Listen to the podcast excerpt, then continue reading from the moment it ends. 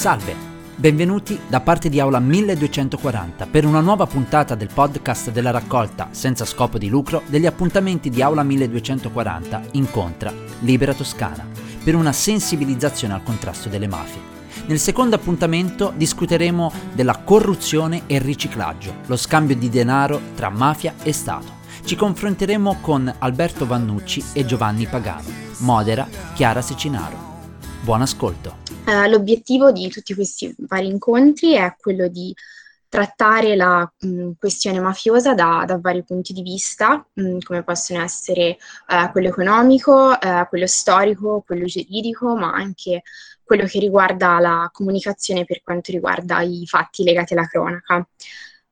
ogni incontro avrà come avrà degli ospiti che mh, saranno esperti del, del settore e uh, in un secondo momento, dopo, dopo, aver, dopo aver, parlato, potranno uh, rispondere alle nostre, alle nostre, domande.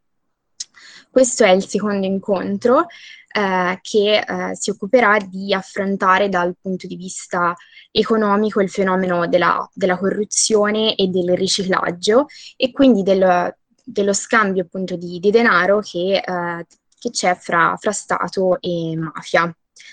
Uh, vorrei ringraziare Libera Toscana che ci ha aiutato comunque nella, nella costruzione di tutto quello, questo progetto, uh, facendo rientrare appunto questo ciclo di incontri nel, nel progetto uh, REACT della, della, Regione Toscana per quanto riguarda la, la promozione culturale contro appunto la, la criminalità organizzata.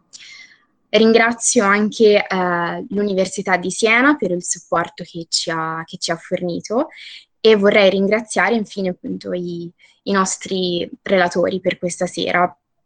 Uh, I nostri relatori saranno appunto Giovanni Pagano e Alberto Vannucci. Al, uh, Alberto Vannucci ci raggiungerà in un secondo momento perché è impegnato in un, in un altro incontro. Uh, allora, inizierei appunto da, da Giovanni Pagano, che è, una, che è un avvocato eh, del Foro di, di, Pisa, consigliere direttivo appunto dell'AIGA, dell'Associazione Italiana Giovani Avvocati, eh, sempre della sezione di Pisa.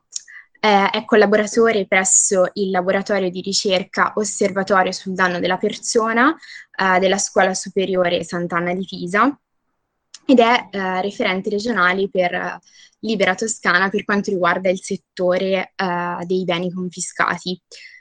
Uh, inoltre è stato uh, coadiutore giudiziario presso appunto quello che è il Tribunale di Palermo per quanto riguarda la sezione misure di, di, prevenzione per quella che è la gestione comunque dei, dei beni della criminalità organizzata sottoposti a sequestro. Quindi oggi ci parlerà di quella che è l'infiltrazione mafiosa, eh, anche appunto nel, nella, nostra, nella, nostra, regione, quindi che ci, ci tocca anche da, da, vicino, e di tutti quelli che sono i percorsi eh, amministrativi, tutto quello che è l'iter per quanto riguarda la confisca dei, dei beni e, e, la, e, poi la loro riqualificazione. E niente, lascio, lascio a lui la parola. Attivo il microfono. Eh, no, sono io che, che, vi ringrazio per questa immeritata presentazione. Sono Giovanni Pagano, un volontario di Libera. Questa sera intervengo come volontario di Libera, molto, molto orgogliosamente peraltro. Insomma, faccio parte della, della segreteria regionale ed ormai eh, qualche anno appunto mi occupo in particolar modo del settore dei beni confiscati. Eh, davvero grazie per, cioè, per, questo invito, molto gradito, eh, mi pare veramente insomma, come una partecipazione molto numerosa. Nel, nel, breve tempo che ho a disposizione, cercando di eh, diciamo, concentrare un po' tutti questi argomenti, mh, diciamo, poteva, ho deciso di, di concentrarmi su eh, quelle che sono le novità che sono uscite negli ultimi periodi per quanto riguarda questo fenomeno, per poi appunto trattare brevemente eh, cioè della questione dei beni confiscati. Vedo fra i partecipanti che sono collegati anche dei volontari di Libera, eh, che saluto affettuosamente, saluto anche tutti gli altri partecipanti. Allora, ehm, chiaramente eh, il tema di questa chiacchierata che facciamo fra di noi ehm, eh, non può, cioè non può che, te, che, non tenerti conto di quello che, che Libera stesso ha, in un report che è stato pubblicato il 17 febbraio di quest'anno, quindi estremamente recente, che ha proprio definito in maniera, secondo me, estremamente puntuale e, e anche eh, diciamo, centrata il triangolo pericoloso, eh, mafie, corruzione e pandemia.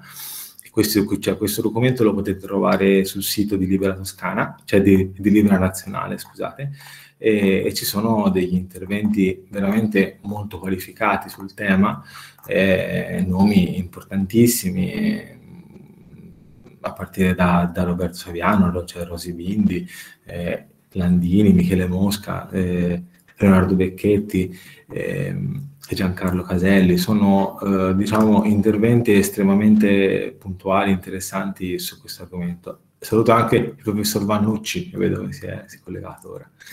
E, no, anzi, buon pomeriggio, salve. E proprio di questo triangolo, triangolo pericoloso, perché inev- cioè, inevitabilmente eh, è, questo, è, questa pandemia che ha colpito eh, tutto il mondo e, e cercando di, di, puntare il focus sulla nostra regione. E, inevitabilmente ha sconquassato un po' gli elementi e forse ha, accelera, ha accelerato quel processo che da anni Libera denuncia con forza, cioè il fenomeno dell'infiltrazione mafiosa nell'economia, nell'economia legale. Noi addirittura ehm, il 21 marzo del, del, 2018, quando si era fatto il 21 marzo regionale a Pisa, proprio sul settore dei beni confiscati, avevamo, avevamo invitato il professor Rey, che aveva pubblicato un, un libro eh, dal titolo eh, un po' inquietante, che si, intitola La mafia come impresa, addirittura, eh, proprio per segnare eh, le difficoltà netto no? fra un'economia legale e un'economia illegale. Eh, eh, I riflessi sull'economia eh, non sono diciamo, solamente denunciati da un punto di vista eh, sociologico, politico, eh, ma sono eh, diciamo anche denunciati da, proprio dagli operatori stessi del settore. Io mi permetto di, di, di citarvi uno studio molto interessante che è di Banca d'Italia, quindi Banca d'Italia, eh, che è stato pubblicato a ottobre 2019, è tutto in inglese, ma lo potete leggere molto facilmente, il cui titolo è Gli effetti della, cioè, dell'andrangheta sull'economia reale, effetti a livello di impresa. Mm? Questo titolo è molto chiaro da questo punto di vista, cioè il fenomeno evidentemente eh, può creare degli effetti collaterali e, e, e quindi gli operatori ne, ne, sono pienamente consapevoli e pertanto eh, ne individuano, diciamo, cercano di, cioè, di individuarne eh, le cause e soprattutto i devastanti effetti sull'economia reale di tutti i giorni. Un altro eh, focus che mi permetto di segnalarvi, ma sicuramente già ne siete a, con- a conoscenza, però penso che sia giusto, ehm, è, è, l'ultima relazione, eh, ne parlavo prima con il Presidente e Vicepresidente che ha organizzato questa, questa riunione, la relazione eh, della DIA, quindi la Direzione Investigativa Antimafia, sul primo semestre 2020, che è stata pubblicata, mi sembra addirittura ieri. E, e anche questa è uno spunto eh, di riflessione molto importante perché eh, a differenza di, altri, cioè, di, altri, studi rappresenta a mio modestissimo avviso una fotografia molto dinamica, molto veloce, molto puntuale su quelle che sono le indagini, eh, le indagini in corso sia sul eh, territorio nazionale sia eh, da un punto di vista regionale e addirittura scende da un punto di vista eh, provinciale, quindi insomma eh, come se fossimo su Google Maps e a un certo punto riusciamo ad arrivare addirittura su quello che è il territorio della provincia. E questo è molto interessante per chi come volontario ma anche come studioso si, si, occupa di questi fenomeni perché riesce a dare l'idea di quelle che sono le indagini. Poi, chiaro, siamo eh, qui parlo da, da avvocato, in, in, un paese eh, che ha um, diciamo, un'impostazione diciamo, garantista eh, di, queste, di, queste, fotografie, però è altrettanto vero che ci sono, vanno messe in evidenza e devono essere tratt- trattate per quelle che sono, cioè delle pericolos- cioè pericolosissime eh, infiltrazioni della criminalità organizzata. Qui parliamo sempre di criminalità organizzata, bene? E allora, eh, scendendo un pochino più nel quindi questi sono diciamo, i, i, focus, le fonti, no? Io da, da, modesto giurista quali sono, mi permetto di indicare le fonti perché è sempre importante con la miriade delle informazioni che abbiamo avere anche dei momenti anche molto articolati, eh, perché sono documenti corposi, però che, posso, che possono fornirci dei momenti di riflessione.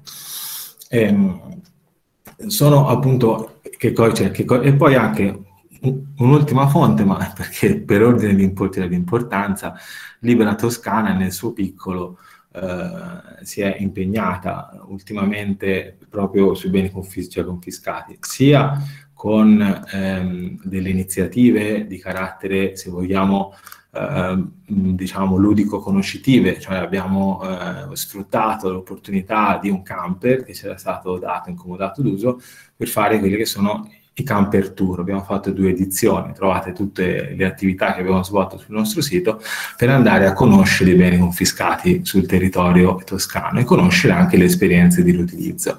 Da questo tour eh, abbiamo poi tratto un, un, piccolo manuale che trovate pubblicato in versione open, ehm, che appunto una pubblicazione che trovate anche sulla pagina Facebook che si intitola Un itinerario di democrazia, beni confiscati in Toscana. E questi sono vari contributi che, hanno dato i volontari e ci sono delle esperienze di, cioè, di riutilizzo uh, dei beni confiscati. E questo un po' per, per darvi delle indicazioni che secondo me sono abbastanza interessanti per, per poter approfondire poi successivamente il fenomeno.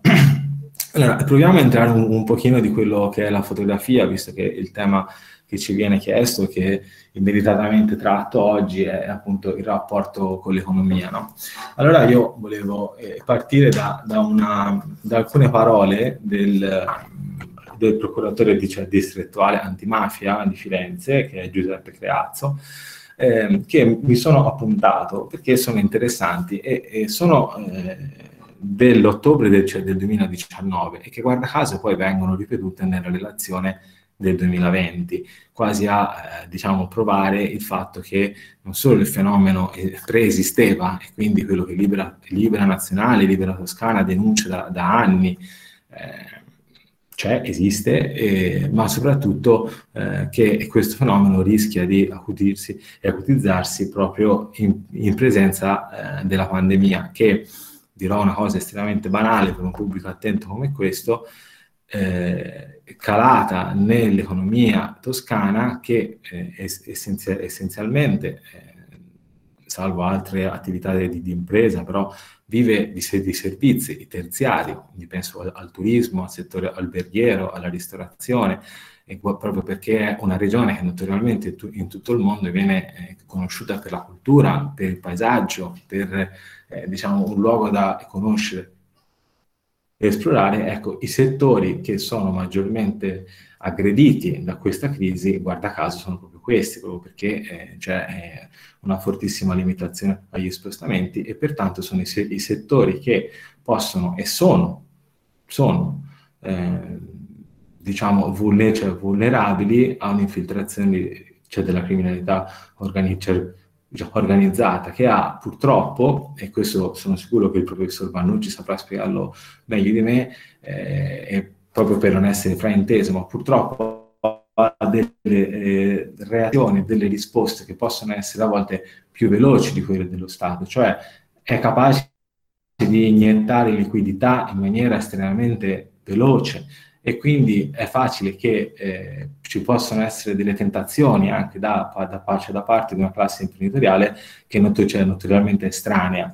Infatti, i, il procuratore Creazio cosa diceva del, cioè, del 2019? Diceva che forze camorristiche della, cioè, dell'andrangheta di Cosa Nostra, eh, quindi le individuò tutte, sono ben presenti in Toscana, ma anche con alcuni imprenditori che sono assolutamente estranei e alieni all'ambiente mafioso, che si sono lasciati tentare da fare affari con loro. Eh? Queste sono le parole del procuratore. E, ehm, e quindi in buona sostanza E prosegue che le mafie in Toscana cioè, non ricorrono con manifestazioni ecla- diciamo, eclatanti, quindi omicidi, attentati, perché qui non fanno parte delle loro strategie, che invece si realizza, questo è un passaggio importante secondo me, si realizza con l'acquisizione di settori economici sempre più importanti. Quindi vedete che è un'infiltrazione e mai come in questo caso la parola infiltrazione assume il suo significato più pregnante, perché infiltrazione, se ci pensiamo, è un termine idraulico, no? noi ci accorgiamo che la, che, la, che la, goccia ci cade in testa quando ormai ha passato tutte le fasi e, e quindi cioè, è, è, molto difficile, difficile accorgersi di questo fenomeno, proprio perché è subdolo e soprattutto si, inne, si, inne, si innesta in settori che formal, cioè, formalmente eh, sono eh, prettamente legali. Le parole del procuratore Creazzo eh, sono, sono, peraltro poi riprese e quindi confer- cioè confermate nella relazione semestrale della, cioè della DIA pubblicata appunto ieri, che appunto mi sono, mi sono dato un'occhiata, e proprio non solo riprendono questi concetti, ma sopra, soprattutto ne enfatizzano le problematiche in relazione alla pandemia, proprio per la mancanza di liquidità o comunque la difficoltà a eh, individuare, diciamo così, eh, delle forme di sussistenza e ristoro nei, nei, cioè nei confronti dei, cioè dei settori maggiormente colpiti. In particolare, se andiamo a vedere la regione toscana, sono, eh, sono parole molto, molto interessanti che, che, devono, che appunto io ho interesse a condividere con voi, ma più che altro per suscitare il dibattito, eh, che andrò un pochino per rassegna, quindi scusatemi se, sono, se, se sarò veloce, ma comunque eh, non voglio rubare troppo spazio. Eh, interessanti sono che la Toscana, secondo la DIA, costi- costi- cioè costituisce un appetibile territorio di conquista per tutte le mafie attratte dalla variegata ricchezza del locale e tessuto socio-economico. Si eh, aumentano gli, invece, gli investimenti a fini di lavaggio di, de- cioè, di denaro proveniente dalle attività criminali. E le criticità sono, cause, sono cause, causate al sistema produttivo proprio dal, cioè, dall'emergenza Covid 2019, che ha, dice, pesantemente inciso sull'economia locale. Infatti vi sono settori come quello alberghiero e della ristorazione in generale, alla balneazione e settori che per primi hanno chiuso e che probabilmente per ultimi potranno riaprire. Eh? E, e, vi sono dei segnali della pervasività criminale che si manifestano anche per mezzo di imprese non mafiose, vedete la conferma di quello che già era segnalato non, cioè non meno di un anno fa, ma comunque collaborative, con la collaborazione di professionisti collusi, e segnalano avvocati, commercialisti e notai, che si prestano a queste attività. Guardate che questo problema della zona grigia, il professore l'ha trattato con, con, che, con grande precis- cioè precisione, è un problema estremamente grave che colpisce il nostro paese e ve lo dico da avvocato. Eh? E infatti lo studio che ha condotto Libera su questo, eh, su questo problema si fonda non a caso, su quelle che sono le segnalazioni di operazioni so- so- sospette. Ora io non sto a annoiarvi sulla tematica della, cioè, dell'antiriciclaggio, ma se vogliamo semplificare, le segnalazioni di operazioni sospette sono delle, eh, degli obblighi che impone la legge per far sì che qualora un'operazione abbia natura sospetta, appunto, effettuata per il tramite di operatori finanziari primari, quindi banche, intermediari, ma anche commercialisti, avvocati e notai, vi sia l'obbligo di, segna- di, segna- cioè di segnalarla all'UIF, che è un, diciamo, un settore di Banca d'Italia e anche eh, per unità informativa finanziaria che, consente, cioè che consente di poter aggregare questi, cioè questi, dati e poter avere una fotografia, una cartina tornasole abbastanza veloce di quelle che sono eh, delle operazioni di riciclaggio. Poi queste informazioni vengono trasmesse alla, alla, polizia giudiziaria per procedere alle eventuali indagini. E queste sono informazioni estremamente obiettive, eh? non sono soggettive, sono obiettive, sono operazioni che sono qualificate come sospette e vengono fatte proprio all'insaputa di chi le ha compiute. Questa è una cosa molto importante della normativa antiriciclaggio, che segnala proprio le, diciamo, il grado di permeabilità dell'economia rispetto a tentativi di riciclare soldi, ossia far sì che proventi derivanti dalla commissione di reati, penso quello più semplice al commercio di stupefacenti e droga, vengano reinseriti nel, nel, nell'economia mediante strumenti legali. Okay?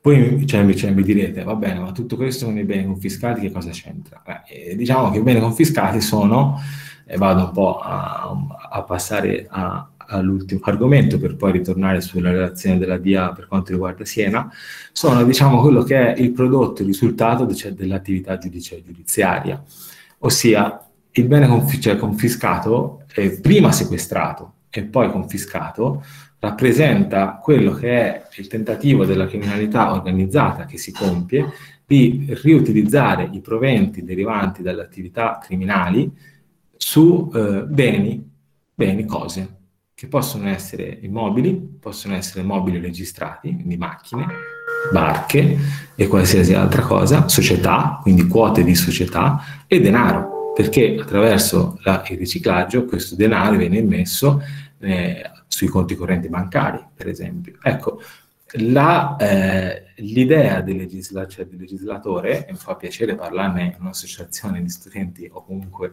eh, diciamo facendo parte eh, del Dipartimento di, Sto- di, Storia, nasce proprio da, un'intu- cioè, un'intu- un'intuizione del secolo scorso, eh, che viene formalizzata con la legge 646 dell'82, che detta così non, non vi dice nulla, ma è la cosiddetta legge Rognoni La Torre, che è stata la prima che ha eh, codificato bene, la possibilità di poter sequestrare prima e confiscare poi i beni della criminalità organizzata, proprio partendo da un, da un assunto che le misure personali, quindi eh, il carcere, eh, per intendersi, non avevano la stessa incisività che poteva avere sottrarre il patrimonio alle mafie, perché il patrimonio alle mafie rappresenta, da un punto di vista sociologico, sociologico ma non è forse mio, cioè non è sicuramente il mio, il mio campo, una rappresentazione del potere che può avere un'organizzazione su un, su un determinato territorio. Non, cioè, non, solo, togliendo le ricchezze, cioè, inevitabilmente si indeboliscono eh, le mafie e la loro capa- cioè, capacità di intimidire, che uno un, una parola che viene utilizzata proprio nel 416 bis, eh? che è un altro articolo introdotto proprio con la, con la Rognè e la, la Torre, hanno, e quindi il potere che hanno le mafie, le mafie di, eh, diciamo così, intimidire, ma soprattutto modificare e eh, creare violenza su quello che è il nostro territorio.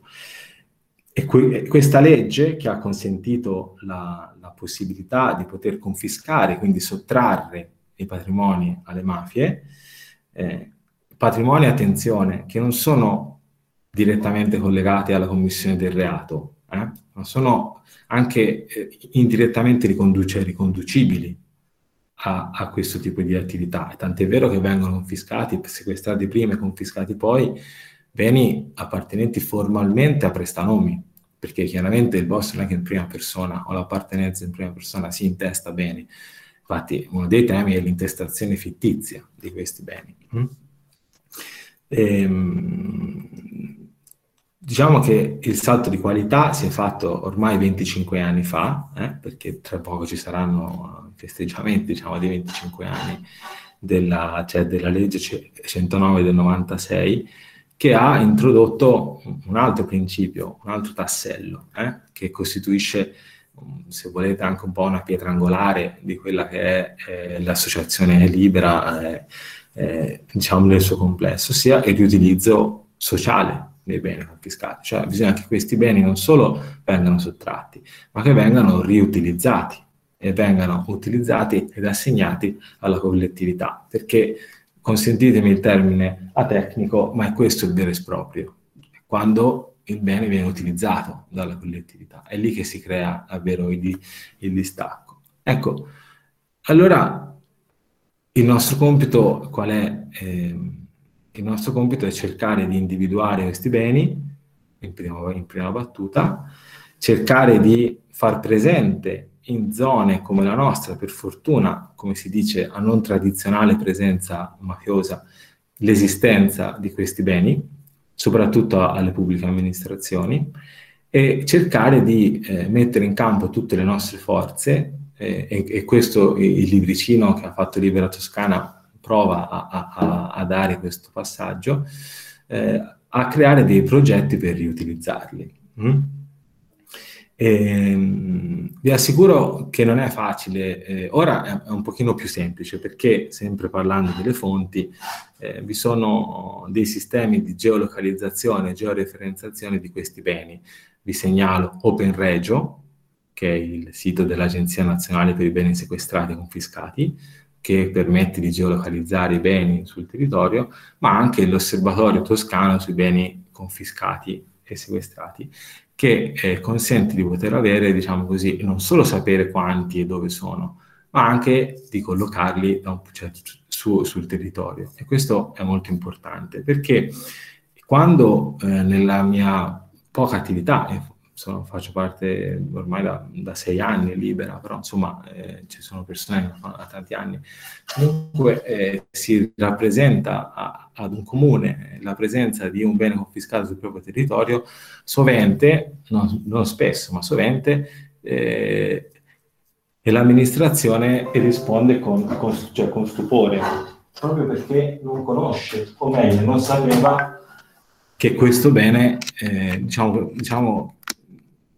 la collocazione di questo bene sul proprio territorio. E, e, e, diciamo che non è facile per la pubblica amministrazione prenderne atto, perché significa che qualche controllo non è andato a buon fine, vuol dire che non conosceva bene il proprio territorio. Faccio un esempio, Montopoli Valdarno, che è un paesino nella provincia di Pisa, è stato individuato un appartamento confiscato a un luogotenente del clan di Santa Paola. Il sindaco, quando abbiamo, eh, la, ce l'abbiamo notiziato di questa presenza, eh, è, sal- è, sal- diciamo, è, saltato sulla sedia, non ci voleva credere. Eh? Poi, chiaramente, con, con, la, con, la, nostra opera di eh, diciamo, convincimento, eh, l'abbiamo convinto a prendere in gestione questo bene e a riutilizzarlo. Allora, ehm, diciamo, è, è, insomma, questa operazione è stata fatta in più occasioni in Toscana. Ci, ci sono zone dove, per esempio, tutto questo non è potuto avvenire. Penso all'Ecomostro a Montecatini Terme, non so se voi conoscete, se voi fate l'autostrada andando da, da Lucca a Firenze, eh, vicino Pistoia, se girate lo sguardo cioè verso sinistra, troverete un ammasso arancione su un colle, ecco quello era un, un albergo che purtroppo quello, nonostante l'Agenzia Nazionale l'abbia messo a bando per il riutilizzo, è talmente devastato, è talmente distrutto, è talmente inutilizzabile che nessuno ha il coraggio di riutilizzarlo. E quindi sono sfregi, sono sfregi a tutti gli effetti, non sono segnali, sono sfregi de, dell'arroganza e, della, e, e, dell'illegalità che sono state compiute sul nostro, sul nostro territorio. E, ehm, e, questo per farvi una, una, una, rapidissima carrellata su quelle che sono le problematiche. Poi voi nel vostro territorio avete, eh, diciamo, l'esempio massimo no? di, quello che è, eh, di quello che può significare eh, il bene, confi- beni confiscati, perché nella provincia di Siena, in particolare a Sfignano, a Monteroni d'Arbia, eh, c'è uno dei beni confiscati, la cosiddetta tenuta di Suvignano, mh, mm, per estensione eh, più grande di, d'Italia. Eh? È, è un, eh, un, luogo importante, soprattutto per la memoria, eh, perché eh, innanzitutto fu uno dei primi sequestri compiuti dal dottor Falcone, nel 1983, che sequestrò questa tenuta, questa azienda agricola, guarda caso ad un imprenditore palermitano, tale Vincenzo Piazza, che era solamente sospettato di avere rapporti, solamente tra virgolette, eh, di avere rapporti con Cosa Nostra. Eh?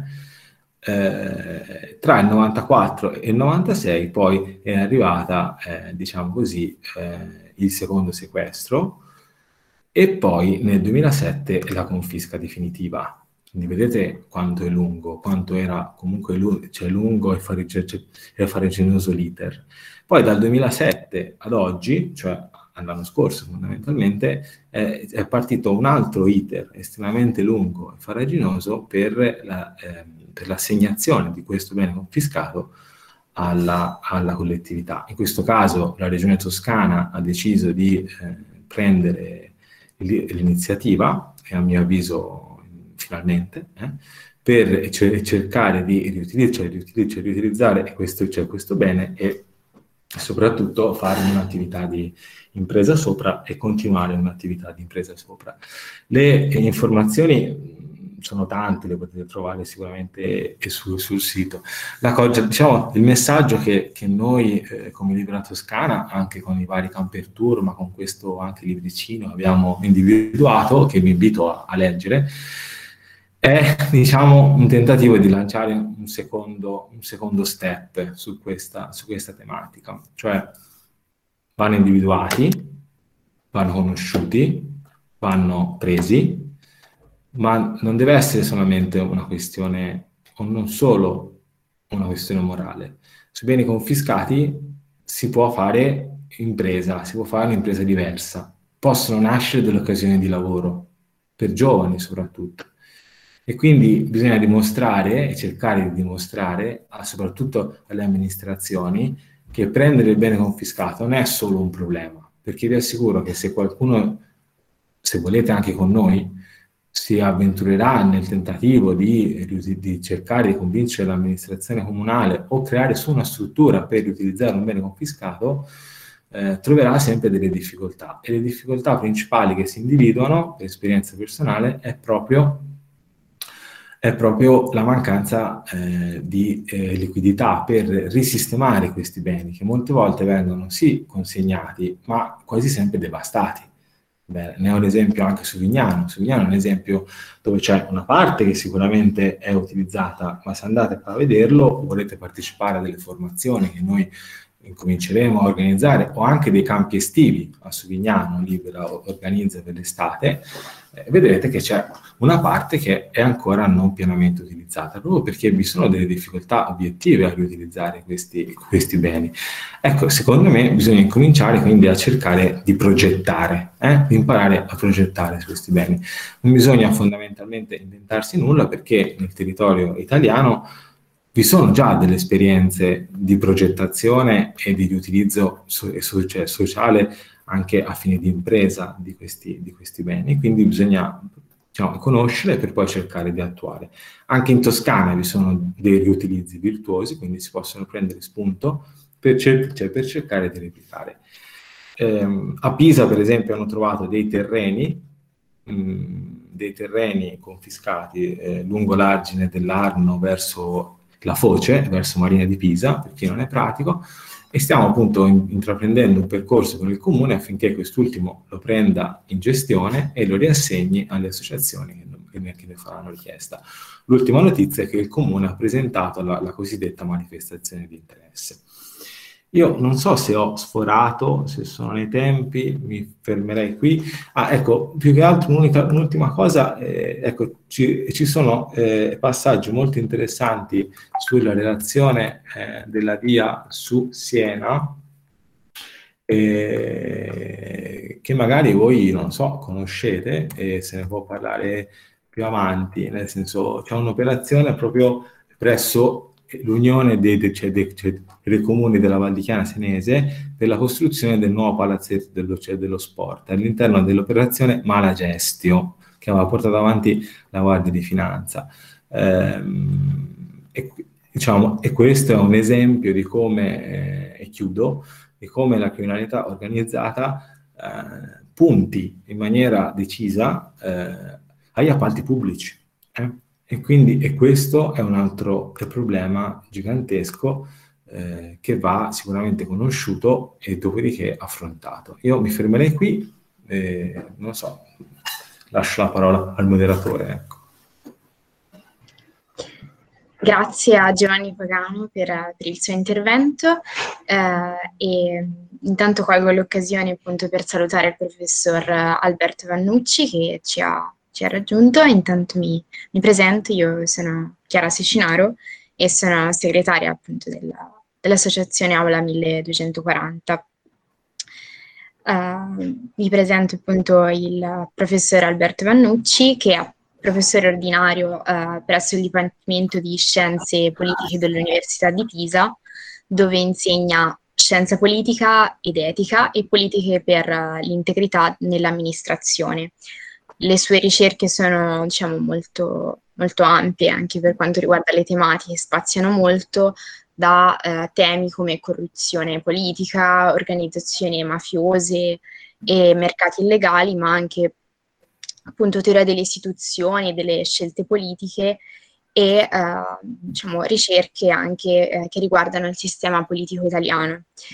Eh, ha collaborato per, con, il, eh, con, il, Comitato di Studio per la Prevenzione della Corruzione eh, della Camera dei Deputati e con l'Autorità Nazionale Anticorruzione. Inoltre dal, dal, 2000, dal 2010 eh, dirige il master universitario eh, in analisi, prevenzione e contrasto della criminalità organizzata e della corruzione presso il Dipartimento di Scienze Politiche dell'Università di Pisa, in collaborazione con, con Libera e Avviso Pubblico. Inoltre dal 2011 fa parte del comitato consultivo di Avviso Pubblico e per quanto riguarda anche la, la, tra- la legalità, la trasparenza e la, e la giustizia sociale, eh, eh, e que- diciamo questa è una, rete di amministratori locali che si occupa di queste tematiche, fa parte poi del comitato scientifico eh, del progetto Integrità per la Scuola Superiore eh, di Pubblica Amministrazione eh, e ha pubblicato appunto 12 monografie e circa 140 saggi in volumi e riviste estere, ha presentato i suoi risultati eh, i risultati delle proprie ricerche in seminari, appunto, in convegni tenuti da università e istituti di, di tutto il mondo. Eh, scrive per il Fatto Quotidiano eh, ed è membro del comitato scientifico eh, della Via Libera. Per quanto riguarda le pubblicazioni, eh, sono, sono, da segnalare, a mio avviso, eh, le pubblicazioni appunto insieme a Donatella della Porta, edite per, per la terza, uh, un paese anormale come la classe politica ha perso le occasioni di mani pulite e mani impunite, vecchia e nuova corruzione in Italia. Inoltre ha pubblicato Atlante della corruzione uh, e uh, un altro volume in collaborazione con Leonardo Ferrante, Anticorruzione Pop, è semplice combattere il malaffare se sai come farlo. Uh, infine un altro, un altro, volume in collaborazione con uh, Lucio Picci, uh, Lo Zen e l'arte della lotta alla corruzione, le dimensioni della corruzione, quanto ci costa e come combatterla sul serio. Oggi il, il professore um, ci parlerà comunque del, del fenomeno della, della, corruzione, quello che già etimologicamente possiamo definire come, come una rottura come appunto un qualcosa che si rompe, un qualcosa che prima era unito. Da una parte una, una, una fiducia e dall'altra una, una, responsabilità. E niente, lascio, lascio la parola a lui. Grazie, grazie. Mi sentite? Sì, non c'è stato modo di fare prove tecniche, quindi sì, ok, mi, mi, mi pare di capire di sì. Grazie dell'invito, dell'iniziativa e anche di questa presentazione lunghissima, mi sono quasi, cioè, for, forse quasi più lunga di quello che... Dunque, una domanda preliminare, c'è anche una tempistica riguardo um, in quanto mi contengo, non so se poi è previsto uno spazio per domande alla fine o... Allora, eh, l'intervento più o meno mh, 20 minuti dovrebbe durare Perfetto, e poi quindi... spazio alle domande. Insomma, Perfetto, cioè... quindi poco dopo, poco dopo, le 19 per capirci. Benissimo. Ok, perfetto, grazie. No, eh, ribadisco, grazie a voi dell'invito. No, allora, mh, alcune considerazioni, diciamo, di carattere generale che spiegano un po' il, um, credo anche il senso del mio coinvolgimento, l'iniziativa che parla di tanti temi diversi, che lega ehm, la questione appunto questo, come è stato chiamato nel, in questa pubblicazione, il triangolo pericoloso che lega mafie, corruzione, pandemia, poi il focus sulla realtà toscana, che è quella che eh, diciamo per molti motivi forse ci interessa un po' di più. Eh, visto che tutti quanti ci viviamo e ci siamo intrappolati, visto che da molti mesi non possiamo neanche varcare i confini regionali. E, ehm, e, poi chiaramente sì, pandemia e più in generale il tema della sanità, ma direi anche il tema dell'uscita dall'emergenza, quella che sarà eh, questa inondazione di miliardi che ci aspetta, questi oltre 220 miliardi del recovery fund integrati da varie, diciamo, da, da, da, da, varie fonti, erano 209, poi sono cresciuti, che dovremo spendere? Dovremo spendere in fretta. Insomma, tutto questo insieme di fattori ehm, non lo tratterò nei 20 minuti che, che, che mi sono stati eh, concessi, ma cercherò di fissare alcuni punti.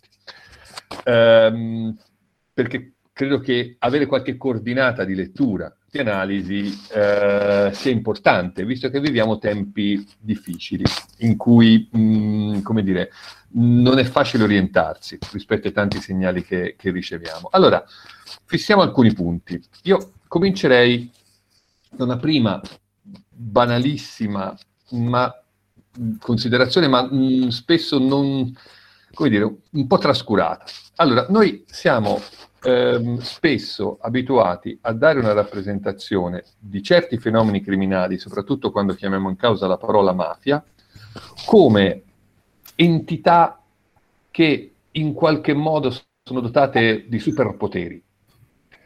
Qualunque, qualunque evento ha, ah, le mafie ne approfitteranno, le mafie mh, gestiranno il business dei vaccini, le mafie...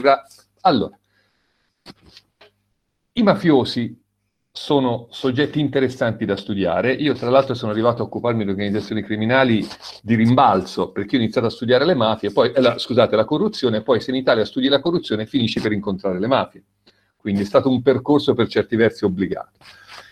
Uh, e quindi sono un soggetto sicuramente molto interessante da studiare per tanti motivi, anche per me che sono uno, uno scienziato politico e quindi dovrei studiare i fenomeni della politica. E le mafie sono interessantissime da questo punto di vista, perché da un lato interferiscono nel sistema politico, orientano consensi, voti, ottengono appalti, condizionano i processi decisionali. In una certa fase hanno addirittura condizionato i processi di approvazione di certe norme, impedendo che se ne approvassero di efficaci contro di loro. Influiscono sul sistema giudiziario, hanno un grande potere. Dall'altra sono interessanti da studiare dalla mia prospettiva perché sono, come dire, un'organizzazione che ha un, una chiara connotazione anche politica. Eh, sono una struttura di autorità interna che esercita spesso un, un governo, fra virgolette, de, su certi territori, in certe, in certe, aree del nostro paese. Quindi per un politologo sono, sono, sono una realtà estremamente interessante da, da, da cercare di leggere e di decodificare con i propri strumenti di analisi però non sono onnipotenti. Nella rappresentazione pubblica delle organizzazioni mafiose spesso c'è una gara a chi la spara più grossa, per in qualche modo suscitare l'attenzione. Le mafie non sono onnipotenti e nella crisi che c'è stata, eh, dapprima una crisi sanitaria, che poi è diventata crisi economica, le organizzazioni mafiose, come gli altri soggetti eh, economici eh, diciamo de, de, de, all'interno dei mercati legali, hanno avuto al loro interno una grande differenziazione di risposte e di capacità in qualche modo di affrontare questa situazione. Mm, la pandemia ha prodotto la catastrofe economica per alcuni operatori e enormi profitti per altri. Lo sappiamo bene. Lo stesso è accaduto all'interno dei mercati criminali, dove alcuni soggetti, alcuni operatori hanno beneficiato e si sono in qualche modo eh, efficacemente introdotti all'interno di quei circuiti che permettevano, come dire, anche in alcuni contesti legati proprio direttamente all'emergenza sanitaria, insomma, stanno venendo fuori queste truffe legate alla, alla, alle forniture di, di, di, prodotti sanitari, legati appunto alla, alla gestione dell'emergenza. Quindi alcuni soggetti vicini, contigui all'organizzazione criminale sicuramente hanno beneficiato di quello, altri sono, hanno avuto enormi difficoltà hanno subito anche delle battute d'arresto, a seconda magari del tipo di stupefacente e dei circuiti, dei percorsi che queste sostanze facevano e anche delle difficoltà in qualche modo di approvvigionamento da un lato e di distribuzione dall'altro.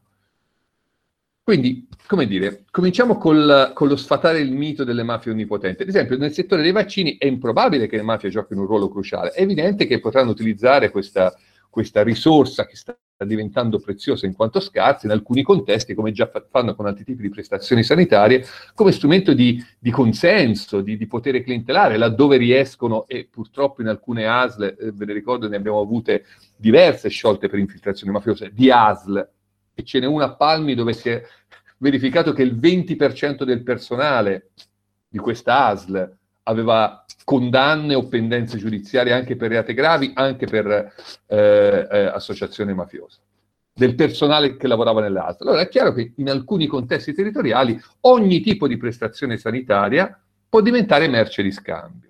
E le organizzazioni mafiose, che ripeto, sono entità estremamente interessanti da studiare, perché accanto a questa componente politica hanno anche una chiara componente imprenditoriale, per cui mirano al potere, ma mirano anche al profitto. È proprio la peculiarità dell'organizzazione mafiosa. E, tra l'altro, rivestendosi di una patina, per, come, per così dire, di legittimazione, tra virgolette, ideologica in alcuni contesti. Quindi è chiaro che anche in questo ambito si ritaglieranno, si stanno già ritagliando uno spazio. Allora, che cosa possiamo fare come ciascuno nel proprio ruolo? Ho apprezzato molto l'intervento eh, di, di, di, Giovanni Pagano prima di me, perché ha fatto un riferimento chiaro anche al ruolo e alle responsabilità del mondo delle professioni. Uh, questo evento è organizzato dall'università, io faccio parte di una, di una, di una altra università, ma insomma un'università toscana, quindi in qualche modo siamo, siamo, siamo cugini. Eh, bene, l'università è stata per decenni assolutamente latitante sui temi dell'impegno di ricerca e di didattica sui temi della, della, della, della studio, della comprensione delle organizzazioni criminali, mafiose e anche della corruzione. Eh, è stato citato prima il, il, master di Pisa, che tra l'altro è un master che viene organizzato insieme con Libera e che da due anni è diventato un master interuniversitario che coinvolge l'Università di Torino, l'Università di Napoli, l'Università di Palermo, oltre a Libera. Bene, è stato avviato, sì, 12 anni fa, siamo alla dodicesima edizione, ma il primo master universitario su questi temi in Italia. Fino al 2010 non esisteva un percorso di formazione avanzata sui temi della lotta alle mafie e alla corruzione in tutta l'università italiana. È, è, mm, come dire, è imbarazzante adesso riconoscerlo. E l'abbiamo, ve lo dico tranquillamente, l'abbiamo avviato a Pisa questo percorso perché appunto su input di Libera si era cercato di avviare un'altra serie ma non ci si era riusciti. Allora io che all'epoca ero un, un ricercatore universitario, quindi, quindi senza debiti da, da, ho, avviato, ho pensato che si poteva provare a Pisa e adesso, come avete visto, stiamo, abbiamo provato in qualche modo anche a fare un'esperienza di condivisione, quindi a, a disseminarlo in, in moduli in, in, altri contesti universitari. Quindi l'università da un lato, e ovviamente il mondo ovviamente di, di, di, di Libera, del, il mondo delle istituzioni pubbliche, tanti contesti diversi che in qualche modo si confrontano con questa realtà, con questa realtà eh, di, di, criminalità organizzata e, come dire, hanno bisogno di strumenti di comprensione, di chiavi di lettura. Dove le troviamo? Bene, Libera fa un lavoro straordinario. È stato citato il, il triangolo pericoloso, questa questo, questo, questa indagine cam, cam, su un campione rappresentativo di popolazione che è stata in parte anticipata in, in qualche pillola proprio su Repubblica, eh, condotta appunto dal gruppo di ricerca di eh, Demos e di Ilvo Diamanti, ma che Libera ha pensato bene di trasformare in uno strumento prezioso di approfondimento e di consapevolezza. Civica, mi verrebbe da dire, affidando a tanti studiosi diversi, come dire, un, un compito di approfondimento di quelli che erano gli elementi di comprensione che venivano dai cittadini che provavano a leggere questa realtà complessa, no? la corruzione e le organizzazioni mafiose nei tempi della pandemia, che, ripeto, per certi versi è un, dire, un brodo di cultura di tanti fattori criminogeni che già esistono nella, nel, nei processi decisionali della pubblica amministrazione italiana, di vulnerabilità del sistema economico, che la pandemia accento, è è è già stato ricordato. Uh, faccio due esempi. Mm, scusate, sono molto frammentario, ma in così poco tempo è necessario, magari li riprendiamo poi nella discussione. Faccio due esempi. Uno è quello canonico che è già stato evocato. È chiaro che in una fase di crisi economica, di ehm, difficoltà in qualche modo eh, per molti operatori economici a, di, di, di, gestire periodi di chiusura in cui la liquidità diventa una risorsa fondamentale, chi ha liquidità da buttare in, in campo, non necessariamente, anche questo è stato detto mh, chiaramente nel rapporto della, della DIA, mh, non necessariamente con l'intento di come dire, espropriare, in qualche caso soltanto per allacciare relazioni, per come dire, riciclare capitali.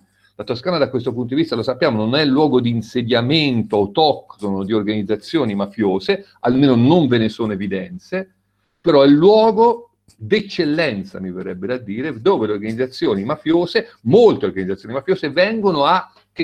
A reinvestire capitali, a cercare occasioni di profitto,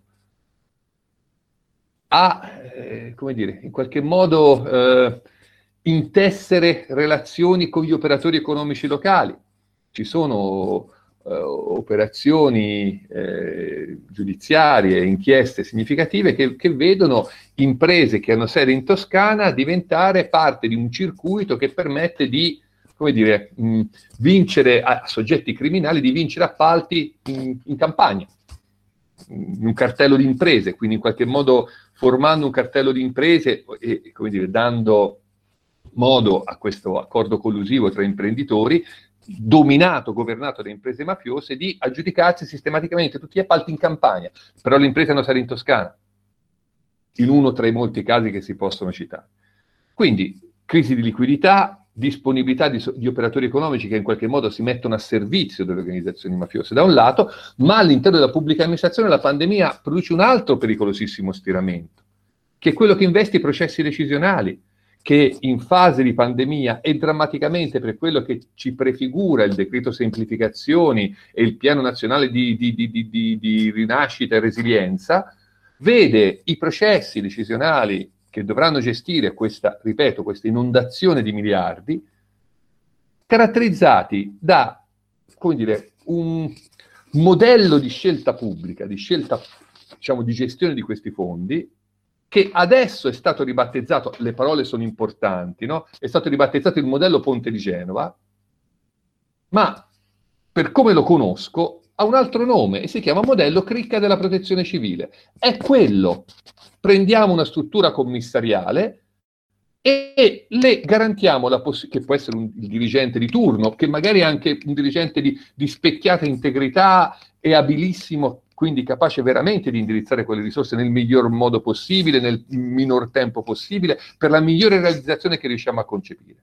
Ma in una percentuale, c'è da temere, dati precedenti, non esigua, di casi, diventerà appunto il modello cricca della protezione civile, in cui sostanzialmente queste risorse saranno gestite con larghissimi margini di discrezionalità, direi in, totale libertà, ripeto, in, in deroga a tutte le norme, le disposizioni vigenti, assegnando queste risorse, siano appalti, siano altri tipi di investimenti, siano eh, a, a, anche finanziamenti a fondo perduto, sulla base di criteri che non saranno rendicontabili, o meglio, che saranno dire, non controllabili anche se rendicontati, perché di fatto basati su scelte che prescindono da come dire, procedure che rendono possibile una, un confronto, una, un confronto competitivo, una concorrenza, e c'è da temere a giudicare da quella che è stata la, dire, il muro di gomma che è stato opposto rispetto alle richieste anche di visibilità delle modalità con cui il commissario straordinario per la pandemia ha gestito questi fondi per l'emergenza,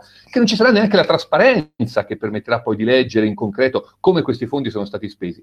Per una piccolissima percentuale della spesa legata all'emergenza pandemia del, dei, dei primi mesi del 2020, l'ANAC, Autorità Nazionale Anticorruzione, è andata a buttarci un occhio, i risultati raccapriccianti li trovate su quell'altro dossier fatto da Libera, in sanità. E lì scoprite che, per carità, facendo la tara alla, alla fase di emergenza drammatica che c'è stata, ma lo stesso prodotto è stato pagato fino, fino a 60 volte di più. Lo stesso prodotto, 60 volte, il 6.000% in più. Scoprite che rispetto al, alla percentuale non esigua di, di, di eh, anomalie riscontrate nel, nell'assegnazione del, del, delle gare, non erano gare, in realtà negli acquisti, nelle forniture, perché si, andava, si è andati ovviamente senza gara, è stato riscontrato una percentuale altissima di anomalie in queste procedure, ma le sanzioni sono state erogate soltanto nel 15% dei casi, l'85% sono andati totalmente impuniti. Questo ha rilevato l'ANAC, Autorità Nazionale Anticorruzione. Quindi vulnerabilità nel settore economico, vulnerabilità nel settore eh, diciamo politico-amministrativo che non si risolveranno nei mesi a venire. Anzi, man mano che si inizierà a, dire, a spendere, a fare sul serio per quel che riguarda dire, la, la, la, la, gestione delle risorse, la progettualità che dovrebbe essere a monte, ma che come, come, come, stiamo notando, sta presentando molti elementi di criticità, siamo in drammatico ritardo e il ritardo legittima ancora di più l'emergenza e l'approssimazione delle modalità con cui queste, come dire, le impalcature amministrative che dovranno gestire questi fondi saranno costruite. Ecco, tutto questo crea, e chiudo, enormi spazi, enormi spazi per abusi, per eh, distorsioni, favoritismi, corruzione e naturalmente per un ingresso massiccio dei soggetti che in qualche modo hanno usato le occasioni di profitto, cercheranno in qualche modo di concretizzarle e sono ovviamente anche soggetti che eh, possono attingere da questo valore aggiunto che è la mh, connivenza o l'accesso ai capitali di provenienza criminale. Quindi imprenditori che, come si legge nell'ultima relazione della DIA, non necessariamente sono dirette espressioni di organizzazioni mafiose, ma fanno affari con i mafiosi e allora chiudo con un'ultima, con un'ultima considerazione. Il vero rischio, come dire, la vera sfida per chi vuole come voi, come noi, ognuno col suo ruolo, ripeto, il, il, il, il, terzo settore, Libera, il mondo dell'associazionismo, il mondo degli ordini professionali, la pubblica amministrazione, l'università da un lato, ciascuno col suo ruolo. Per chi ha a cuore veramente queste tematiche, perché ne riconosce davvero un, un, un fardello insostenibile per per il nostro Paese, eh, deve, come dire, nel proprio ruolo, cercare di cogliere questi segnali di allarme, cercare di leggere la propria realtà, attingendo alle diverse e a volte frammentarie fonti di informazione, libera si fa in quattro per cercare di organizzarle e di valorizzarle quando ci sono, c'è il rapporto annuale mh, io, a cui collaboro, però ehm, l'istituzione coinvolta è la Scuola Normale Superiore della Regione Toscana, che ogni anno da quattro anni presenta davvero una mappatura molto accurata della presenza dei fenomeni criminali, mafiosi e di corruzione nel nostro territorio regionale, ma anche con una proiezione nazionale. Però tutto questo sforzo, ripeto, rischia di essere inutile se noi non, non diventiamo consapevoli di un fattore molto, dire, semplice per chi studia questi fenomeni, ma che ancora eh, stenta a diventare consapevolezza comune. I mafiosi, i soggetti mafiosi, i soggetti criminali, specie quando si avventurano diciamo, in, in, territori di non tradizionale insediamento, ma sempre più frequentemente anche in, in Italia meridionale, per capirci, quindi nei, nei territori dove, dove storicamente sono radicati, non utilizzano se non come estrema razio l'arma che li rende più facilmente riconoscibili, classificabili e quindi anche contrastabili, cioè l'arma della violenza, dell'intimidazione, del, del ricatto, l'arma che il, il soggetto criminale, il soggetto mafioso utilizza, la strategia che utilizza, è quella del mettersi a servizio. E il fatto che, come dire, ci sia in tutta evidenza un tessuto diffuso di illegalità che investe i colletti bianchi di questo paese e anche e la nostra regione non fa eccezione. Vi ricordo che abbiamo la, la provincia d'Italia con, alta, con, il più alto tasso di reati di riciclaggio, che da sempre sono un reato spia. E in Toscana abbiamo questo, abbiamo questo primato. Il fatto che ci sia questo tessuto diffuso di criminalità economica, che in qualche caso come dire, va a investire anche il funzionamento della pubblica amministrazione, si fa corruzione, corruzione politica, corruzione amministrativa. È chiaramente il brodo di coltura in cui, ora mm, perdonatemi la, la scontata metafora che è clinica, il virus dell'organizzazione mafiosa, del gruppo mafioso, come dire, trova un facile terreno per diffondersi, per farsi contagio. Metafora scontatissima, specie di questi tempi, ma come dire, ci capiamo. Eh, quando, quando dire, c'è una domanda di quei servizi, quando c'è una, una, una, una richiesta da parte di una serie di operatori che tra l'altro sono quelli di soggetti economici, di soggetti professionali, di soggetti del mondo politico amministrativo che in qualche modo eh, dovrebbero svolgere una funzione al contrario di, di, di, di supervisione, di vigilanza e diventano invece essi stessi il, il per così dire, il, il, il, portale di accesso attraverso cui le organizzazioni mafiose entrano in gioco, magari inizialmente dis, dissimulandosi, ma neanche troppo ma neanche troppo, perché il capitale, uno tra i capitali più, ehm, eh, diciamo, di maggior valore, più spendibile per le organizzazioni mafiose è proprio la loro reputazione. Quindi in qualche modo devono tenersi nascosti, ma rendersi riconoscibili i soggetti mafiosi. Ecco, una volta che entrano in gioco, perché non sono l'ospite indesiderato, ma al contrario, sono l'ospite gradito, atteso in alcuni casi, perché danno ordine, danno stabilità, danno, come dire, un tessuto connettivo a quella rete di rapporti che investono la criminalità economica, la criminalità politica amministrativa, è chiaro che allora la saldatura fra criminalità organizzata e mafie, accentuata da quei fattori sistemici che la pandemia e l'emergenza pandemia eh, hanno determinato, rischia di diventare veramente una, una, una saldatura estremamente pericolosa. Quindi, eh, detto questo, nel rapporto della Regione Toscana, da ultimo, c'è anche un piccolo elemento di speranza, io vorrei chiudere con quello. Eh, si sottolinea come eh, da diversi anni l'atteggiamento prevalente nella società civile, ma anche nelle, nelle, in molte amministrazioni pubbliche, non sia più quello reattivo di affidare tutto quanto all'azione repressiva della magistratura, ma sia diventato anche nel nostro territorio toscano un approccio più proattivo, cioè mh, basato sullo sforzo di tanti soggetti, lo accennavo prima, ciascuno nel proprio ruolo, di svolgere una funzione di, di vigilanza, di controllo, di, di, di, lettura. Ci sono tante antenne sul territorio che sono in grado di cogliere questi segnali, un tasso anomalo di, trasferimento delle attività economiche, eh, l'arrivo di soggetti che vincono appalti, diciamo, è, come dire, è, nella loro ragione sociale di quelle società, di quelle ditte, magari c'è qualche elemento di preoccupazione su cui vale la pena di, andare a indagare, ancora prima che arrivi l'interdittiva.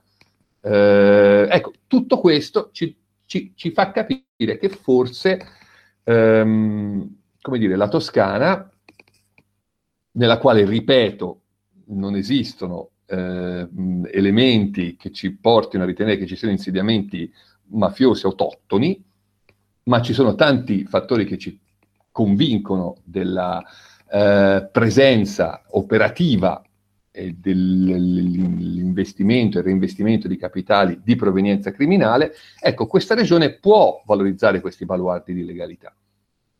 Ha gli strumenti, ha le competenze. L'importante è che, eh, questa, scusate, la, perché questa è una battuta facile, come, come la criminalità organizzata, si, anche, si organizzino anche questi attori della legalità, che spesso invece operano ognuno un po' per conto proprio.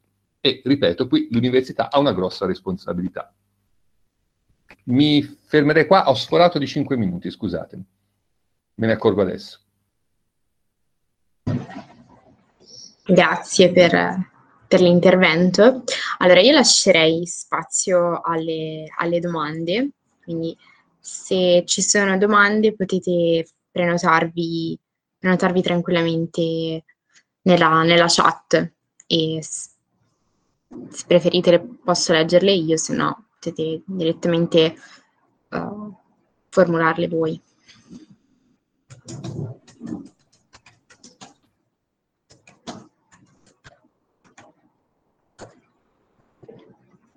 Ok, c'è una domanda. Come mozione d'ordine, se, se, mi consenti, proporrei di raccogliere tutte le domande e di fare un unico giro di risposte, anche perché così ci regoliamo meglio nei tempi di risposta. Um, okay. in, genere funziona meglio perché se, se non sappiamo se, le domande saranno una o, o magari 15, eh, orientarsi nei tempi di risposta diventa complicato. Invece quando sappiamo quante domande ci sono, credo ci possiamo organizzare meglio nella gestione dei tempi. Perfetto, grazie per il consiglio molto prezioso. ok.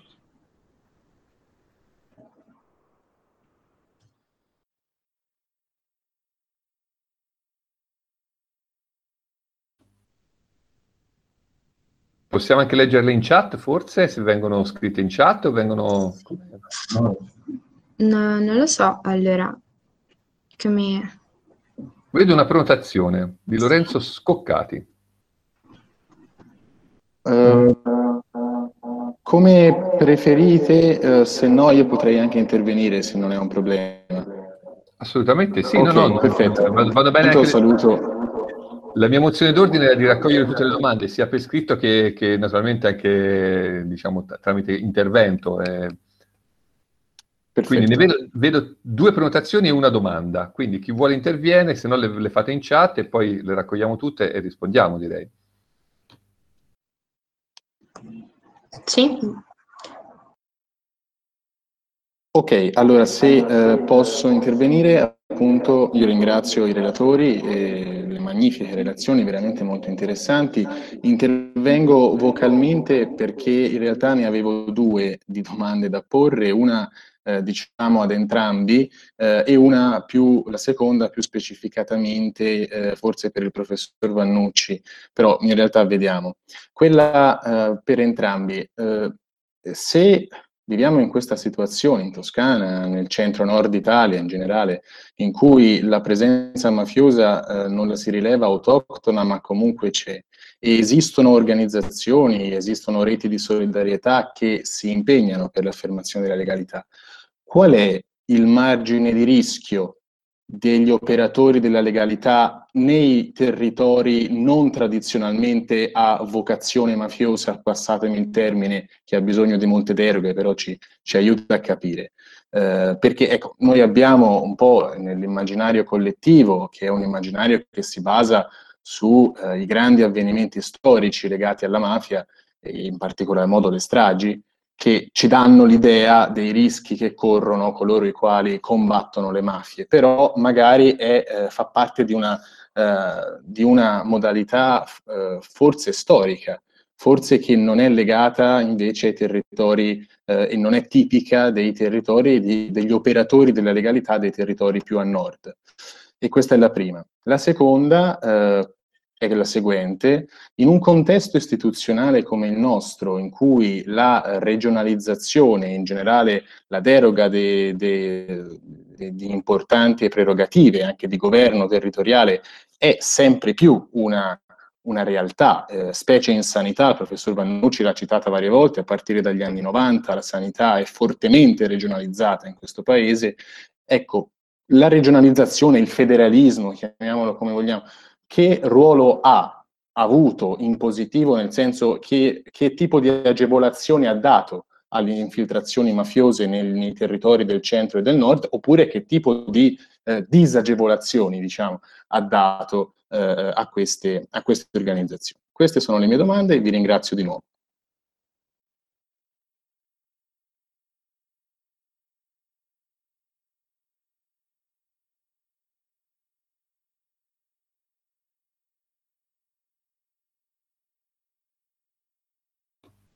Forse c'era una domanda di Domenico Perugini. Sì, vedo Domenico Perugini e uh, Giovanna Vannetti. Giovanna Vannetti l'ha formulata online, cioè per scritto, quindi se la vuole precisare bene, altrimenti Mallana che è ormai sparita.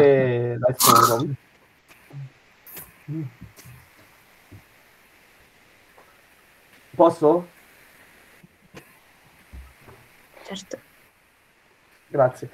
E ovviamente anch'io ringrazio entrambi i relatori e volevo fare una domanda, diciamo, un po' più tecnico-giuridica, visto che sto facendo una tesi, insomma, sulle misure di prevenzione patrimoniali nella lotta alla criminalità organizzata e eh, incentrata particolarmente, appunto, sono di Siena.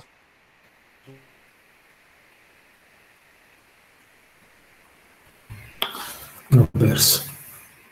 Si è congelato sul caso di, di Subignani, i nuovi decreti diciamo, antimafia mh, e la nuova legislazione, le criticità che ancora si eh, diciamo, rilevano eh, dal punto di vista della confisca. Eh, oltre ovviamente eh, al, alle difficoltà amministrative come per esempio quella che conosciamo appunto dell'Agenzia Nazionale che è evidentemente appunto sotto organico eh, eccetera. Ecco queste, queste, queste criticità qua ecco vorrei sapere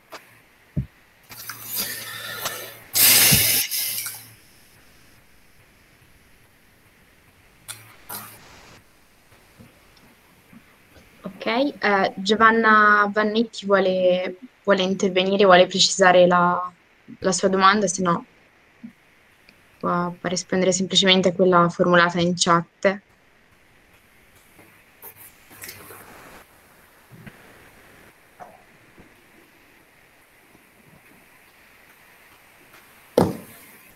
Come ci organizziamo nelle risposte? Eh, chi risponde per primo?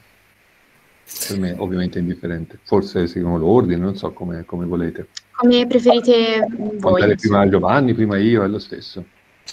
No, prima tu, poi, poi appunto io mi accodo, insomma. Eh. Ok, d'accordo, allora vado, vado, vado rapido. Allora rispondo partendo dalla, dalla domanda formulata soltanto in chat. Eh, Beh, l'ANAC sembrava sparita, ma a colpo di scena Mario Draghi l'ha resuscitata, citandola nel corso del suo intervento al, al Senato, cosa che non si aspettava nessuno.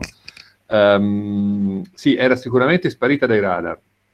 L'ANAC esiste, eh, mh, lavora, um, io tra l'altro mh, collaboro all'interno di un progetto che dovrebbe portare con l'ANAC, eh, che dovrebbe portare a elaborare una serie di indicatori di rischio corruzione all'interno dei processi decisionali, con particolare riferimento agli appalti pubblici, ma non soltanto a quelli.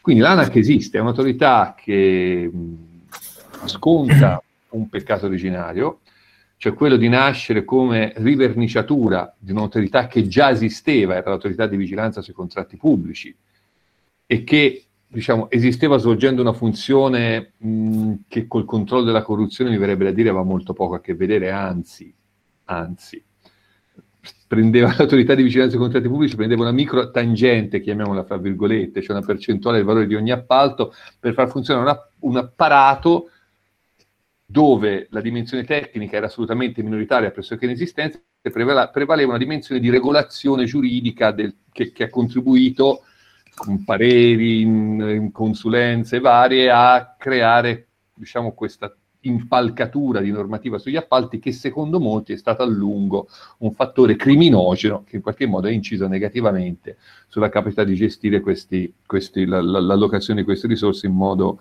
efficiente e trasparente.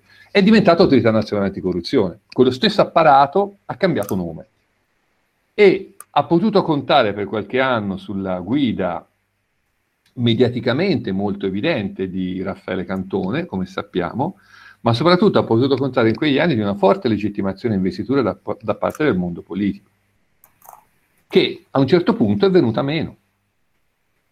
Proprio drasticamente c'è stato chiara, eh, un chiaro cambiamento di rotta rispetto all'orientamento di, di, di una particolare maggioranza governativa nei confronti dell'ANAC, che è stata lasciata a se stessa, il che non significa che non continui a lavorare però diciamo che ha perso quella capacità diciamo, di rappresentare eh, per molte amministrazioni locali, per molti enti pubblici, un interlocutore al quale rivolgersi quando si trattava di operare sui temi appunto della prevenzione, prevenzione della corruzione, perché l'ANAC è un'autorità che opera in chiave di prevenzione, non di repressione, anche questo è un equivoco che nel discorso pubblico è molto presente, e da ultimo eh, si è segnalata una nomina dei vertici del, dell'ANAC che, eh, secondo molte valutazioni, è stato frutto più di un processo di, di per certi versi, di, di, di, lottizzazione partitica più che di selezione di figure competenti. Almeno questo è stato, diciamo, quanto emerso,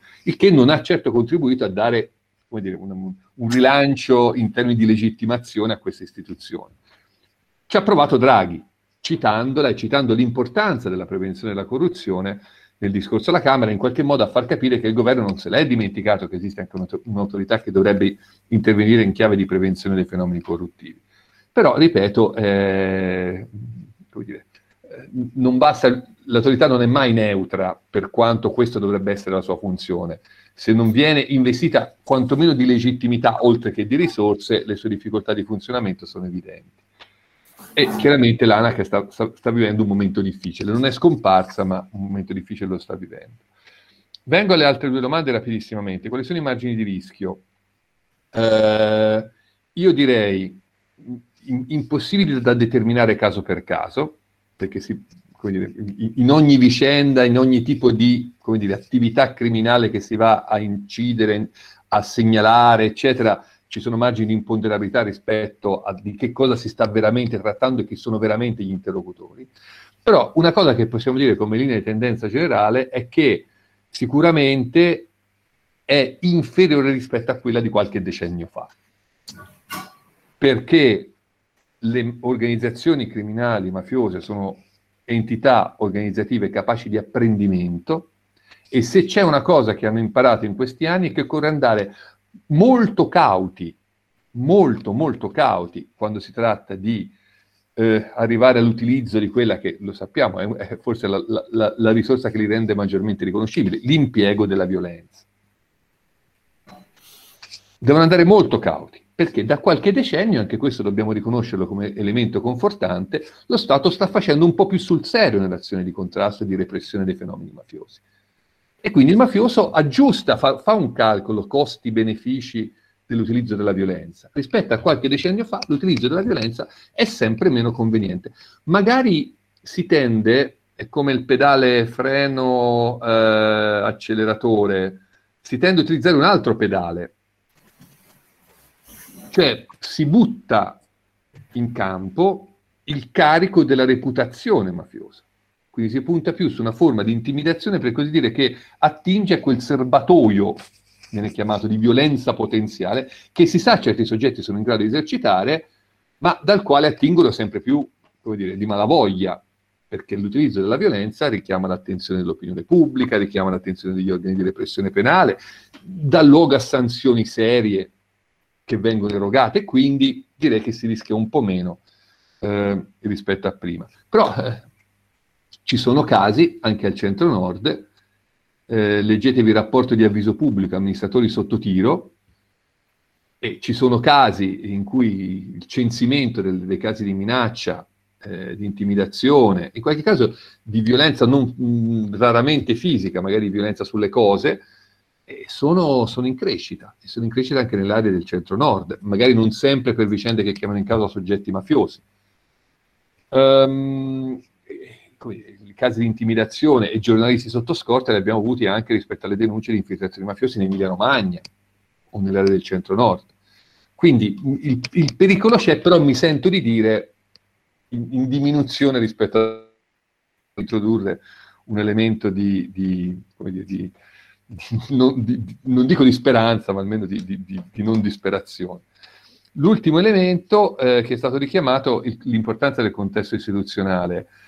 Che effetto ha avuto la regionalizzazione? Bene, io qui posso essere telegrafico, c'è un capitoletto del, del libricino di, di Libera in sanità dove si parla del modello lombardo, che, come dire, con l'illusione di introdurre questi elementi di esternalizzazione dei servizi, di fatto affidando a una quota cospicua del bilancio regionale destinato alla sanità, del bilancio lombardo destinato alla sanità, a soggetti privati, che quindi operavano con convenzioni varie, con accrediti, attraverso rimborsi. Bene, quello è un modello che si è rivelato alla prova dei fatti criminoso. Per quel che riguarda da un lato, da un lato lo sviluppo a questo punto certificato da sentenze passate in giudicato, quindi lo possiamo dire, ma mi verrebbe da dire quasi per certi versi una corruzione che non è stata soltanto nei tangenti pagate all'allora Presidente ed altri amministratori pubblici nel settore della sanità lombarda, ma che è quasi criminogenetico, cioè è alla genesi di quel sistema. È alla genesi. Cioè, è stato condannato per corruzione e coinvolto in un'inchiesta giudiziaria anche quello che è stato, come dire, l'artefice di quel sistema, che ne ha elaborato, come dire, la cornice regolativa. È stato coinvolto anche lui in inchieste per la corruzione. Allora mi verrebbe da dire, forse è stato proprio congegnato per quello, perché permetteva a chi operava in quel settore di massimizzare le aspettative di profitto illecito all'interno di quel sistema. E come c'è il profitto della corruzione, c'è l'interesse dell'organizzazione mafiosa, inevitabilmente in qualche caso anche di peggio, ci sono intercettazioni di, di un dirigente di un'ASL lombarda che si vanta di, dice avrei dovuto nascere, avrei dovuto nascere indranghetista io perché come, come, come mi trovo bene con, con questo tipo di, di lo- cioè, ci sono le intercettazioni, le intercettazioni, quindi anche a livello di nomine il sistema si è rivelato vulnerabile per così dire. È chiaro, il, il, il, la, il federalismo, il federalismo che va a incidere su diritti fondamentali come il diritto alla salute, perché alle regioni, si sa, è, è assegnato questo, questa, questa, funzione a livello costituzionale, eh, ha una dimensione virtuosa che dovrebbe portare le regioni in qualche modo a imitarsi l'un l'altro, a imitare, a, a imitare le migliori pratiche, a, offrire, a, fare a gara offrire migliori servizi ai cittadini.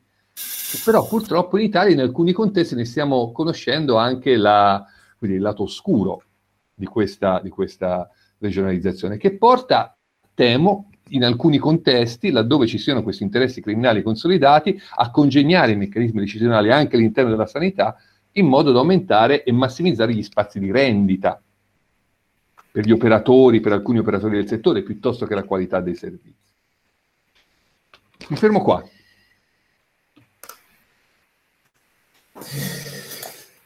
Ma è veramente esaustivo e io sono d'accordo su tutto quello che dice il professore, sono contento di, di, di poter partecipare davvero perché è un momento di, cioè, di apprendimento stra, cioè, straordinario. Io l'unica cosa che mi permetto di poter aggiungere, e forse faccio un rapido passaggio sul, sulla domanda sulla legislazione antimafia e le difficoltà, sui rischi, eh, tutto vero quello che dice Manucci, è verissimo forse mi permetto di dire, si può correre un rischio in queste zone, difficile dirlo, del dire di no.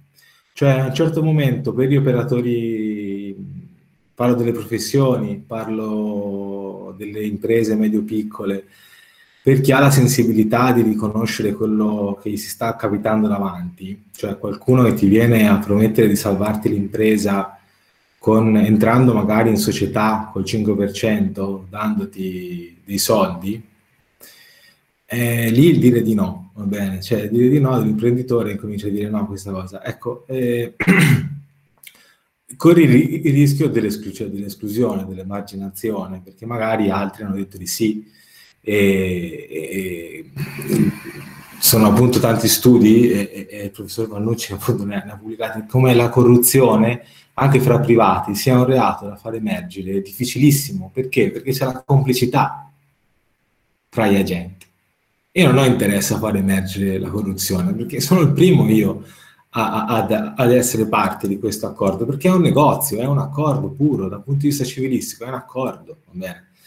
Quindi il, il rischio che si corre delle professioni, dell'imprenditoria, soprattutto quella medio-piccola, perché chiaramente nel senso eh, che poi rappresenta la piccola e media impresa il tessuto vitale no? di, di, della, soprattutto questa regione. Eh, io, io, penso che il, il, concreto rischio sia dire di no. Faccio un esempio. Confesercente ha pubblicato uno studio che in provincia di Pisa, scusate mia, eh, il mio campanilismo, ma vivendo qui tendo a informarmi specialmente in questa zona. C'è più di 2000 imprese sono a rischio usura Ecco, questo è il rischio. Il rischio è che nel momento in cui qualcuno denuncia e la collettività della tua societas, di colleghi imprenditori, eh, non lo fa, rischi l'emarginazione. Siccome questo, il fenomeno della criminalità organizzata in Toscana, per chi eh, in maniera molto umile, eh, per ciascuno per le sue competenze, eh, cerca di, di, di, di, raccontare questo fenomeno, di, fare sempre di più luce su questo fenomeno, eh, molte volte si ha la difficoltà di eh, dover descrivere un qualcosa di non percepito.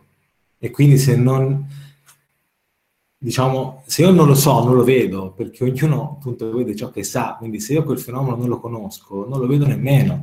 Quindi può darsi che chi ti viene a offrire dei soldi per entrare in società nel settore conciario di Pisa, di, di, di Santa Croce, se leggete il rapporto della DIA ci sono dei, dei provvedimenti interdittivi eh, e misure patrimoniali in imprese del settore conciario, e magari entra col 5% dando dei soldi, poi comincia a chiedere il 10% e poi ti dice, sai cosa c'è? A me questa impresa mi serve per riciclare, non serve più a niente te. E, e, quindi ecco, si, si, ricorrono il rischio di, di fenomeni eh, purtroppo di omertà. E, e, proprio perché anche magari eh, dico una cosa che la mia percezione, poi magari sbaglio e spero di essere smentito, a volte non c'è neanche la consapevolezza da parte anche delle stesse forze dell'ordine dal punto di vista locale di quello che sta su- succedendo. Quindi ecco, un rischio che si corre, per esempio, un professionista da questo punto di vista con l'associazione giovani avvocati, ma anche con l'ordine, stiamo io personalmente cercando di eh, fare entrare questi temi nel dibattito, ecco, eh, insomma, di, di, di, cioè, di, dare anche delle forme di protezione a chi denuncia queste cose. Non a caso, per esempio, nel nostro ordine non esiste un, un, un, diciamo, un istituto che è quello del whistleblowing, che è il cosiddetto fischietto, cioè la segnalazione anonima. Eh? Ecco, il fatto che non ci siano strumenti di segnalazione anomala nelle, eh, e soprattutto anonima, scusate, eh, nelle categorie di appartenenza. Eh, ecco, eh, questo può creare dei rischi di esclusione. allora, di fronte all'esclusione, che significa eh, mancato guadagno, si corre il rischio magari di prestarsi a tortocollo a, a delle, eh, diciamo, a delle intimidazioni e delle proprie violenze, perché io ricordo che qualsiasi cosa che sia contro la nostra volontà, anche implicita, rappresenta violenza. Eh? Non c'è bisogno di arrivare con una pistola, basta importi una cosa e quella è una violenza. Eh? Questo per cercare di dare un punto sui rischi. Parlo da, da, da, da, cioè da professionista, quindi siamo magari un pochino più esposti no? a, alle regole brutali di questo mercato. Eh, sulla regionalizzazione nulla da aggiungere, ovviamente. Sulla legislazione antimafia e difficoltà amministrative, Beh, organizziamo un altro incontro su questa, questa domanda. Allora, segnalo, segnalo una cosa. Ragazzi, ci hanno fregato, cioè l'articolo 48, comma C, punto 5, introdotta col, de- col, cioè col decreto sicurezza, eh, ha sdoganato la vendita dei beni confiscati. Eh, il decreto Salvini eh, ha detto se non siete capaci di riutilizzarli si vendono, punto, basta. E qui il nostro impegno si quadruplica perché eh, se fate un'indagine, delle domande, quasi tutti vi risponderanno ma sì, meglio vendere, fare cassa. Peccato che non vengono confiscati al al capo, al capo, andrà, al capo andraghetista di turno, sono tutti confiscati a prestanome. E quanto ci mettono a nominare un prestanome per ricomprarlo? Peraltro quell'articolo è talmente folle che dice che la vendita deve essere fatta secondo le norme della, della, procedura civile. Lo sapete cosa vuol dire? Vuol dire che viene fatta secondo le modalità delle, cioè delle esecuzioni immobiliari. Domandona, sapete quanti immobili all'asta sono presenti nel vostro comune? chi lo sa? Nessuno. Cioè corriamo il rischio che sotto il naso basta mandare quattro pack a, agli enti che potrebbero essere interessati e, e dicono vabbè oh, eh, non si possono utilizzare, li mettiamo in vendita. Questo primo passaggio fortissimo che è passato praticamente inosservato, o meglio, ci sono state delle critiche enormi da parte di Libera, di Sitini sotto il Parlamento, ma come al solito la, la sensibilità di chi peraltro ora in maniera incredibile non sono riusciti a, a rimettere in sella e, e ci hanno propinato, ecco, e, e, questo è un, un grave danno, un grave danno non peraltro perché ha codificato il fatto che c'è un'inefficienza di base, cioè questi beni confiscati è passato il concetto che eh, di fatto, a parte l'impegno, a parte le belle parole, ma la verità è che non si utilizzano, salvo in casi eccezionali. Quindi l'impegno nostro è, è duplice, è quadruplicato ed è, bisogna appunto, quando io vi dicevo, forse scusate, non sono stato chiaro, dicevo che dobbiamo convincere che prendere i beni confiscati conviene, perché può creare economia e valore, significa questo, perché altrimenti si corre il rischio che dicono, vabbè, allora a questo punto è meglio venderli. Di fatto si riconsegnano alla criminalità organizzata. Mi ricordo il, il 21 marzo fatto a Siena, con l'intervento del prefetto che assicurava che anche nel caso in cui i beni fossero stati ripresi dai mafiosi li avrebbero riconfiscati. C'è bisogno di aggiungere altro. Ehm, per, poi sulla, sulla, criticità, io penso che il nostro sistema della cioè, disciplina delle cioè, di misure di, di, prevenzione patrimoniale sia eh, sicuramente si sta facendo la, la, tesi, lo sai, lo conosci, uno dei più avanzati d'Europa, perché sicuramente il know-how eh, troppo, eh. cioè, ne, ne, avremmo fatto anche a meno. il know-how di, di questo eh, paese eh, su questo fenomeno è, è chiaramente di, di primo ordine. Ci sono stati degli interventi che ne hanno sicuramente agevolato la, la possibilità di, eh, di, gestione di questi beni, perché davvero il problema è gestirli, non tanto confiscarli. Eh, per esempio, mh, prima eh, della riforma del 2017, se si confiscava una quota della società, non si confiscava anche il compendio aziendale, cioè materialmente i beni eh, che compongono questa azienda. Adesso il sequestro di una, cioè di una quota può anche estendersi al compendio aziendale. Cosa significa? Significa che il, il ehm, eh, diciamo, l'amministratore giudiziario che viene nominato dal tribunale ha la possibilità di poter mandare avanti eventualmente questa azienda. Mi assicuro che non è una cosa da poco, perché se confiscano un'azienda o una quota, perché quasi mai il capitale sociale è aggredito, è comprato, acquistato al 100%, basta una piccola partecipazione per comandarla alla società. Si ferma, si blocca, i lavoratori vengono licenziati, la prima percezione si, che si ha è che era meglio prima quindi diciamo che eh, purtroppo le persone eh, diciamo, sono discorsi vera- cioè, veramente difficili da, cioè, da, da, fare e anche da dire, però questa è la realtà. Quindi aver esteso a questa possibilità di poter anche prendere il compendio aziendale ha sicuramente agevolato l'amministrazione dei beni. Poi le, cioè, le, le difficoltà persistono e permangono. Io penso che il cambio di passo, lo diceva anche Don Andrea Bigalli, che è referente regionale di Libera Toscana, ma non solo lui ovviamente, forse è nella migliore formazione dei, cioè, degli amministratori giudiziari, che possono guardare sempre più al fenomeno non solo come eh, un incarico volto a essere un custode giudiziario di quel bene e mi attengo alle mie indicazioni e finisce lì, ma anche essere capaci di poter mettere in campo degli strumenti volti a coinvolgere il tessuto sociale eh, circostante per, per, poterlo davvero rimettere in moto e, e farlo rivivere.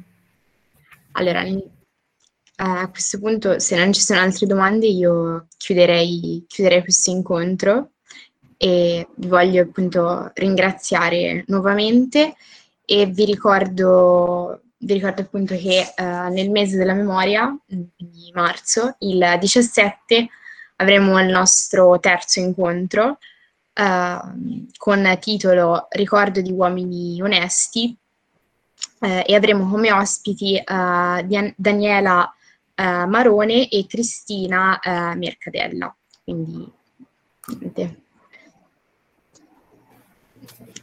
Vi ringrazio tutti per, per la vostra partecipazione. Grazie, alla prossima. Ciao. Grazie a tutti. Buona serata. Grazie. Grazie ancora. Ciao. Ciao. Grazie. Grazie. Grazie a tutti di essere intervenuti. Arrivederci.